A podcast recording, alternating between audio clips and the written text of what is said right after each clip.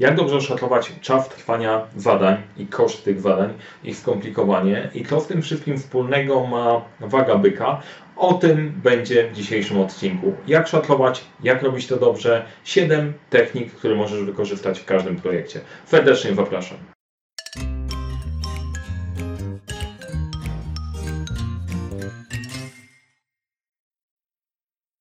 Cześć, nazywam się Mariusz Kopówta. Uczę jak rozpoczynać i kończyć dwukrefem projekty w świecie, w którym brakuje czasu, brakuje zasobów, za to nigdy nie brakuje problemów i pomagam te problemy rozwiązywać.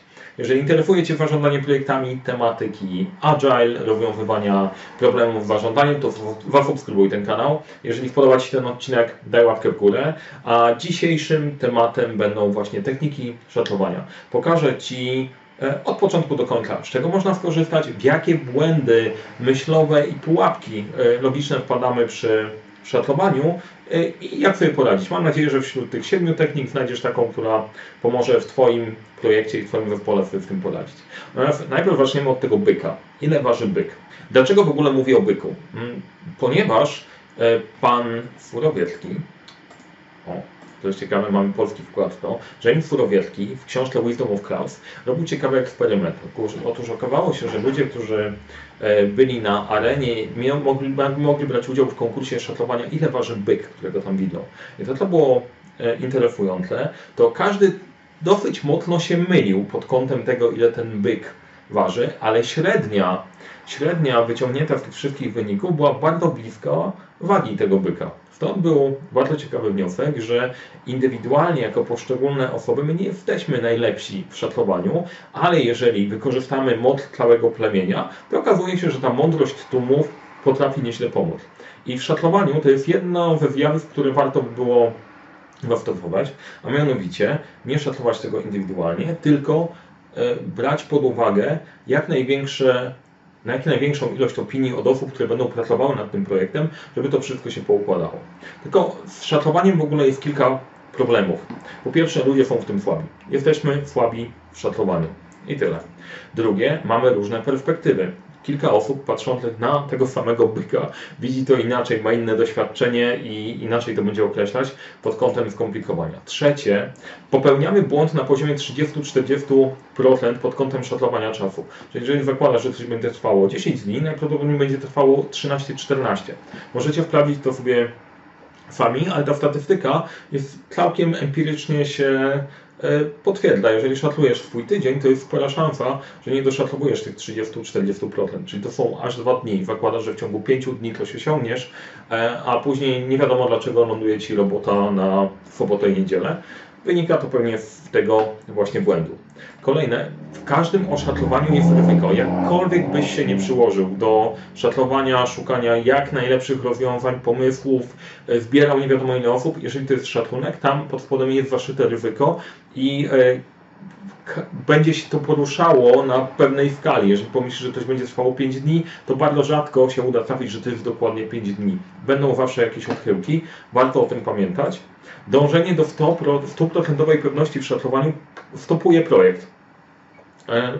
Jest tak, że część osób bardzo źle się czuje, jeżeli nie wie do końca, nie ma wszystkiego bardzo dokładnie pomierzonego. I to jest dobra cecha w niektórych sytuacjach, ale na początku projektu potrafi projekt totalnie rozłożyć, bo nie masz tych informacji, żeby dać dokładne oszacowanie.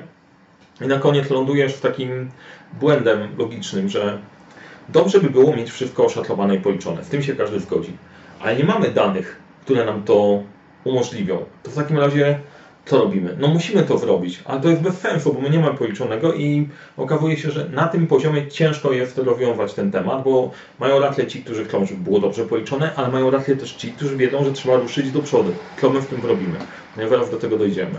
No i kolejny poziom zwalą na mnie, że źle oszacowałem. To jest kolejna pułapka przy pracy na projekcie, gdzie powiesz, dobra, to będzie trwało 3 dni, okaże się, że 4 dni i część ludzi dostała bętki za szacowanie i później pomyłkę, więc nauczyli się, dobra, to ja w takim razie lepiej nie będę podawał żadnej e, kwoty, bo na koniec to będzie na mnie. E, to jest kwestia trochę patologii tak naprawdę, bo jeżeli sobie zdajesz sprawę, że można popełniać błędy i szacujemy, żeby to w jakiś sposób poukładać, no to trudno mieć pretensje później do osoby, która jest najniżej w hierarchii, że akurat popełniła błąd. Każdemu się wdarza. Natomiast to też nie jest e, e, to też nie jest wymówka, że a to ja nie szatluję, po prostu niech szef mi powie czego chce. Szef często, często też nie wie. Teraz jakie jest rozwiązanie? Pierwszy sposób to jest myślenie na trzech poziomach szatlowania. Że szatlujemy sobie nasz projekt, gdy on startuje, jakiekolwiek zadanie, które startuje, niewiele o nim wiemy, ta nasza przestrzeń niepewności jest dosyć duża. Na kolejnych etapach możemy to zawężać. I pierwszy e, poziom szatlowania, e, taki proponowany przez, przez PMBOK, to jest Rough Order of Magnitude, czyli szatlowanie rzędu wielkości, gdzie szatlujesz z dokładnością plus 100%, minus 50%.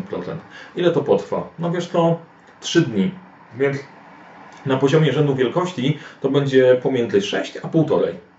Dosyć szeroki zakres, ale no dobra, no to jest jakaś informacja, z którą w ogóle mogę ruszyć. I dużo projektów, które startuję, zaczynanie z tym poziomem błędu jest całkiem ok, bo później możemy sobie te szacunki doprecyzować. Kolejny poziom szatlowania to jest szatlowanie na poziomie budżetowym. Okay? Plus 25%, minus 10%. Masz najpierw to szacowanie plus 100, minus 50, zbierasz trochę więcej informacji i przychodzisz, słuchaj, żeby zabudżetować na ten projekt, to musimy szacować pomiędzy 100 tysięcy, 100 tysięcy, pomiędzy 125 tysięcy a 90 tysięcy. Tyle kasy musimy mieć. W tym momencie dokładnie Ci nie powiem, bo jeszcze nie zrobiliśmy dokładnego planowania. Ok, dobra, to tą kasę sobie lokujemy na ten projekt, przyjdź do mnie, jak będzie ostatecznie oszatlowane. I Definite Estimate to jest ten, to ten szacunek, który robimy na koniec planowania, wybrania całego zespołu z ekspertami bardzo dokładnie, plus minus 10, plus 10 minus 5%. Szacowanie ostateczne. Nadal najciekawsze jest to, że standard zarządzania projektami określa, że jest jakaś luka, według której się poruszamy. I to jest jak najbardziej naturalne. W każdym projekcie to jest. W innym, nie w innym, zawsze, zawsze wiemy, że jakieś błędy się tam pojawiają. Więc pierwszy poziom, żeby się nie stresować odnośnie szacowania, to jest określić na jakim etapie przedsięwzięcia my w ogóle jesteśmy i czy my musimy iść do ostatniej kropki tu policzone, czy możemy po prostu strzelić nie w palca, nie całkiem w palca, tylko jakiś educated guess na dosyć szerokim poziomie, ale później będziemy go sobie doprecyzowywać, żeby szef już na początku wiedział, ile mniej więcej to wszystko będzie kosztować. No, mam nadzieję, że to ma sens. Napiszcie w komentarzu, czy takie podejście ma dla Was sens. Jak napiszecie e, szatowanie w palca, to będę wiedział, że to, że to ma sens. I teraz tak, jakie są techniki? 2, 4, 6. Jest 8, 8 technik, które wypisałem, ale o Planning Poker opowiadam w osobnym, w osobnym odcinku, więc odsyłam do, do tego osobnego odcinka. Opowiem Wam o pozostałych, z których możecie, możecie skorzystać. E, no tak, Planning Poker opowiem w kolejnym odcinku. Szatlowanie przez podobieństwa. Szatlowanie przez podobieństwa polega na tym, że wybieramy sobie, e, no, jedziemy krok po kroku, wybieramy jakiś punkt odniesienia i dla tego punktu odniesienia wybieramy określoną wartość, czyli na przykład dane zadanie wybiera, e, zajmuje dwa dni. Wybieramy pozycję do oszatlowania, czyli bierzemy sobie nowe zadanie i przyklejamy ją blisko takiej, która jest podobna. Dobra, instrukcja jest bardzo dokładna, opowiem o przykładzie.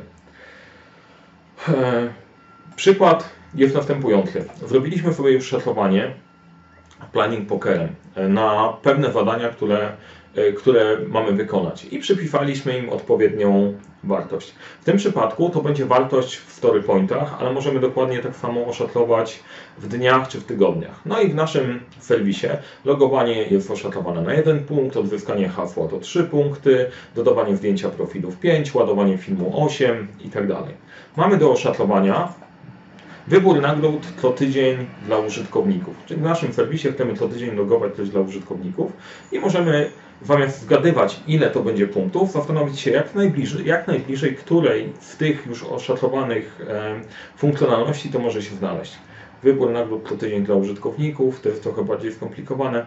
Mniej więcej czy podobne do raportu aktywności użytkowników, E, moduł wybierania użytkowników versus preferencji. Załóżmy, że przyklejamy to tutaj. Wydaje nam się, że to jest mniej więcej podobne. Automatyczny newsletter sprzedażowy, no to nie jest takie skomplikowane, to pewnie będzie podobne tutaj. Pingowanie użytkownika, który oszedł z serwisu, a to jest stosunkowo e, proste, trochę jak odzyskiwanie hasła. E, polecanie przyjaciołom, a to jest bardzo prosta funkcjonalność gdzie możemy ją, ale trochę bardziej skomplikowane niż logowanie, więc przydzielamy ją tutaj. E, nie zgadujemy punktów, tylko staramy się przez analogię znaleźć podobne i w taki sposób robimy szatowanie. Proste, proste. Ideal time, czyli czas idealny. No to jest inna metoda, gdzie korzystamy w mega prostej techniki. Słuchaj, oszatluj ile według Ciebie e, zajmie to, jeżeli będzie totalnie idealnie, nie będzie żadnych przerwań i żadnych, mm, żadnych problemów. I teraz tak, to e, ten sposób szatlowania automatycznie ma ograniczenie, bo najczęściej będą jakieś przerwania. Natomiast można E, jeżeli z tego korzystamy, zastosować trochę zdroworozsądkowego podejścia. I moja modyfikacja jest taka, że jeżeli masz człowieka, który pracuje tylko i wyłącznie nad Twoim projektem, to wkładasz w dany tydzień tylko 75% rzeczy, które ktoś oszatlował. Bo te 25% to pewnie będą tematy związane z komunikacją, coś wypadnie, administracja. Wiesz, że jak oszacujesz 75% idealnego czasu, to on będzie blisko rzeczywistości. Jeżeli człowiek jest rozproszony pomiędzy różne zadania, korzysta z 50% tego idealnego czasu, czyli przykład, masz 120 godzin dostępności zespołu, e, gdy wykorzystasz 60 godzin ideal time, więcej pewnie nie wmieścisz. Gdy wykorzystasz więcej niż 90 godzin, to na 100% tego już nie wmieścisz, bo ten błąd na poziomie tych 20% weżle, e, weżle pozostałe, pozostałe wartości.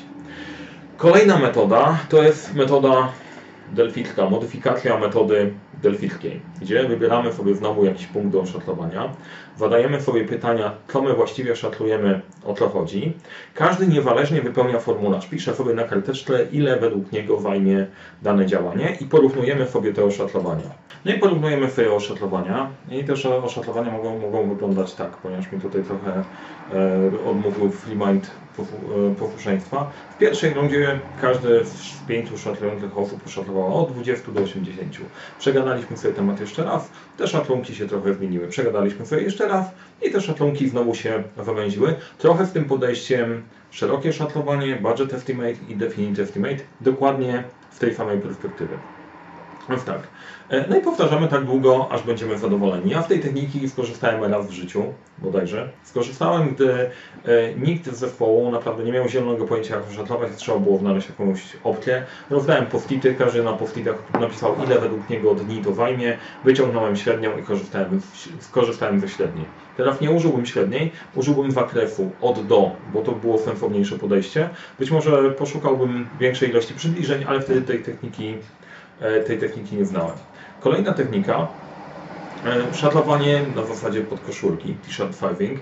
Wykorzystujesz tylko 5 poziomów, do których możesz przypisać, jak skomplikowane jest e, zadanie. Czyli masz tak jak rozmiary koszulek od XF do XL i przypisujesz jak duże, jak skomplikowane jest dane zadanie. Przypisujesz do jednego z tych pięciu poziomów koniec. To jest całkiem dosyć sensowne, e, sensowne podejście, bo szybko, nie trzeba się długo zastanawiać, kombinować. Oczywiście jest obarczone błędem, tak jak każde, ale szybko się zadzieje. Można je połączyć z szatlowaniem przez podobieństwo, czyli z affinity estimating. Jak już zaczniesz przy, przypisywać pewne funkcjonalności, to podobne będziesz przypisywać do podobnych. Kolejna opcja to jest szatlowanie trzypunktowe. Prosisz o szatlowanie trzech wartości. Optymistycznie jeżeli nic się nie zadzieje, to ile to zajmie? To jest bardzo podobne do tej opcji ideal time. Drugie, najbardziej prawdopodobne, jeżeli będzie się normalnie, gdybyś się zajmował, biorąc pod uwagę wszystkie różne przeszkadzajki, które Ci się przydarzają, to ile to potrwa, a później ustawiamy pesymistyczne, no to pesymistycznie, jak wszystko totalnie pójdzie nie tak, to ile to potrwa. I tym sposobem masz całkiem fajny, fajne narzędzie. Do czego można wykorzystywać? Teoretycznie można zrobić wtedy sobie trzy modele projektu, od optymistycznego do pesymistycznego. Ja nigdy tego nie robiłem, bo to jest za dużo e, roboty. Bardziej wykorzystuję to z praktycznej perspektywy, gdzie macie ludzi, którzy część jest pesymistami, część jest optymistami, a część ma totalnie wywalone ale jest, jesteście w stanie wyłapać i wpytać, słuchaj, czy ten twój szacunek to jest optymistyczny czy pesymistyczny? E, jest, najczęściej jest tak, że osoby niedoświadczone nie doszatlowują czasu. Osoby doświadczone dają sobie spory bufor. Dlatego warto te pytania zadać, żeby wychwycić ten problem w szatlowaniu. Kolejna metoda, jest teraz lepiej, PERT. Wykorzystujemy szatlowanie trzypunktowe do tego, żeby policzyć konkretne wartości, ile to potrwa. Jest tutaj super mega wór, który może uratować kiedyś Wam życie e, w milionerach. Wie, czas trwania zadania to jest optymistyczny plus 4 najbardziej prawdopodobne plus pesymistyczny. Dlaczego 4 najbardziej prawdopodobne? No po prostu założenie jest takie, że w średniej ważonej 4 na 6, 2 trzecie e, to będą 4 szóste, czyli 2 trzecie, to będzie, będzie ważył ten czas e, najbardziej prawdopodobny. No i jeżeli na przykładzie ktoś ma trwać 6 godzin, 10 albo 20 w takich wartościach, no to we WORO nam wychodzi 6 plus 4 razy 10 plus 20 podzielone na 6 daje nam 11. Czyli to zadanie optymistycznie by trwało 6, pesymistycznie 20. E, Jego czas szatlowania według tego woru to jest 11. Jak często ja korzystam w praktyce z tego? Nie korzystam, E, ale fajnie, żebyście wiedzieli. I szatlowanie parametryczne wreszcie. Więc tak, jeżeli wstawienie jednego okna trwa godzinę, to ile będzie trwało wstawienie 100 okien? To jest szybkie pytanie i szybki quiz. E, Możecie napisać w komentarzach, ile Wam wyszło z tych obliczeń. Jedna prosta metoda, bo zawsze jak o niej opowiadam, to słyszę dwie opcje. Jedną prostą. 100 razy 1 jest 100. Ale, ale, no jakoś w Polsce mamy tendencję do komplikowania skomplikowany model może być taki. Trzeba uwzględnić współczynnik męczenia, zmęczenia ludzi przy składaniu okien. Współczynnik nauki, bo nie każde kolejne okno przecież potrafią wstawić lepiej. Ale jednocześnie muszą sobie robić przerwy, przecież nie będą napierdzielać tych okien po kolei. No jednocześnie dni wolne, gdzie ktoś może Wam wniknąć. Jest prawdopodobieństwo do wbicia szyby i można sobie ten model totalnie skomplikować, ale nie wiem, czy tego chcecie i czy ja to rekomenduję. Proste rozwiązania, o których warto pamiętać o tym, że na pewno się pomylimy. E, Warto od szerokiej, szerokiego szatlowania wchodzić do dokładniejszego. Możecie łączyć, wykorzystywać te techniki po to, żeby pozbyć się tego strachu przed złym oszatlowaniem, jednocześnie nie blokować szatlowania nie wiadomo jak długo i mieć jakiś punkt odniesienia. E, Kluczem do tego, żeby to zadziałało, to jest po pierwsze wybranie całego zespołu, żeby każdy mógł wrzucić swoją perspektywę, a drugie nie karanie ludzi, jeżeli się pomylą przy tym szatlowaniu. Bo na koniec to spowoduje bardzo prostą rzecz. Wszyscy będą dodawać takie bufory, żeby broń Boże nie być ukaranym, a wtedy projekt stanie się nie do zarządzania. Z mojej strony to wszystko. Jeżeli podobał Ci ten odcinek, daj łapkę w górę. Jeżeli interesuje Cię ten temat, zasubskrybuj kanał. Obserwuj ferię Agile, bo będzie jeszcze więcej technik, które można wykorzystać. A jeżeli szukasz takiego szkolenia dla swojego zespołu i chciałbyś się dowiedzieć, jak wykorzystać te inne techniki w praktyce, to w opisie do tego filmu znajdziesz link do szkolenia Agile dla nietechnicznych, gdzie właśnie tym się zajmujemy. Serdecznie zapraszam na szkolenie. Mam nadzieję, że zobaczymy się e, na nim e, i powodzenia w szatlowaniu w swoich projektach.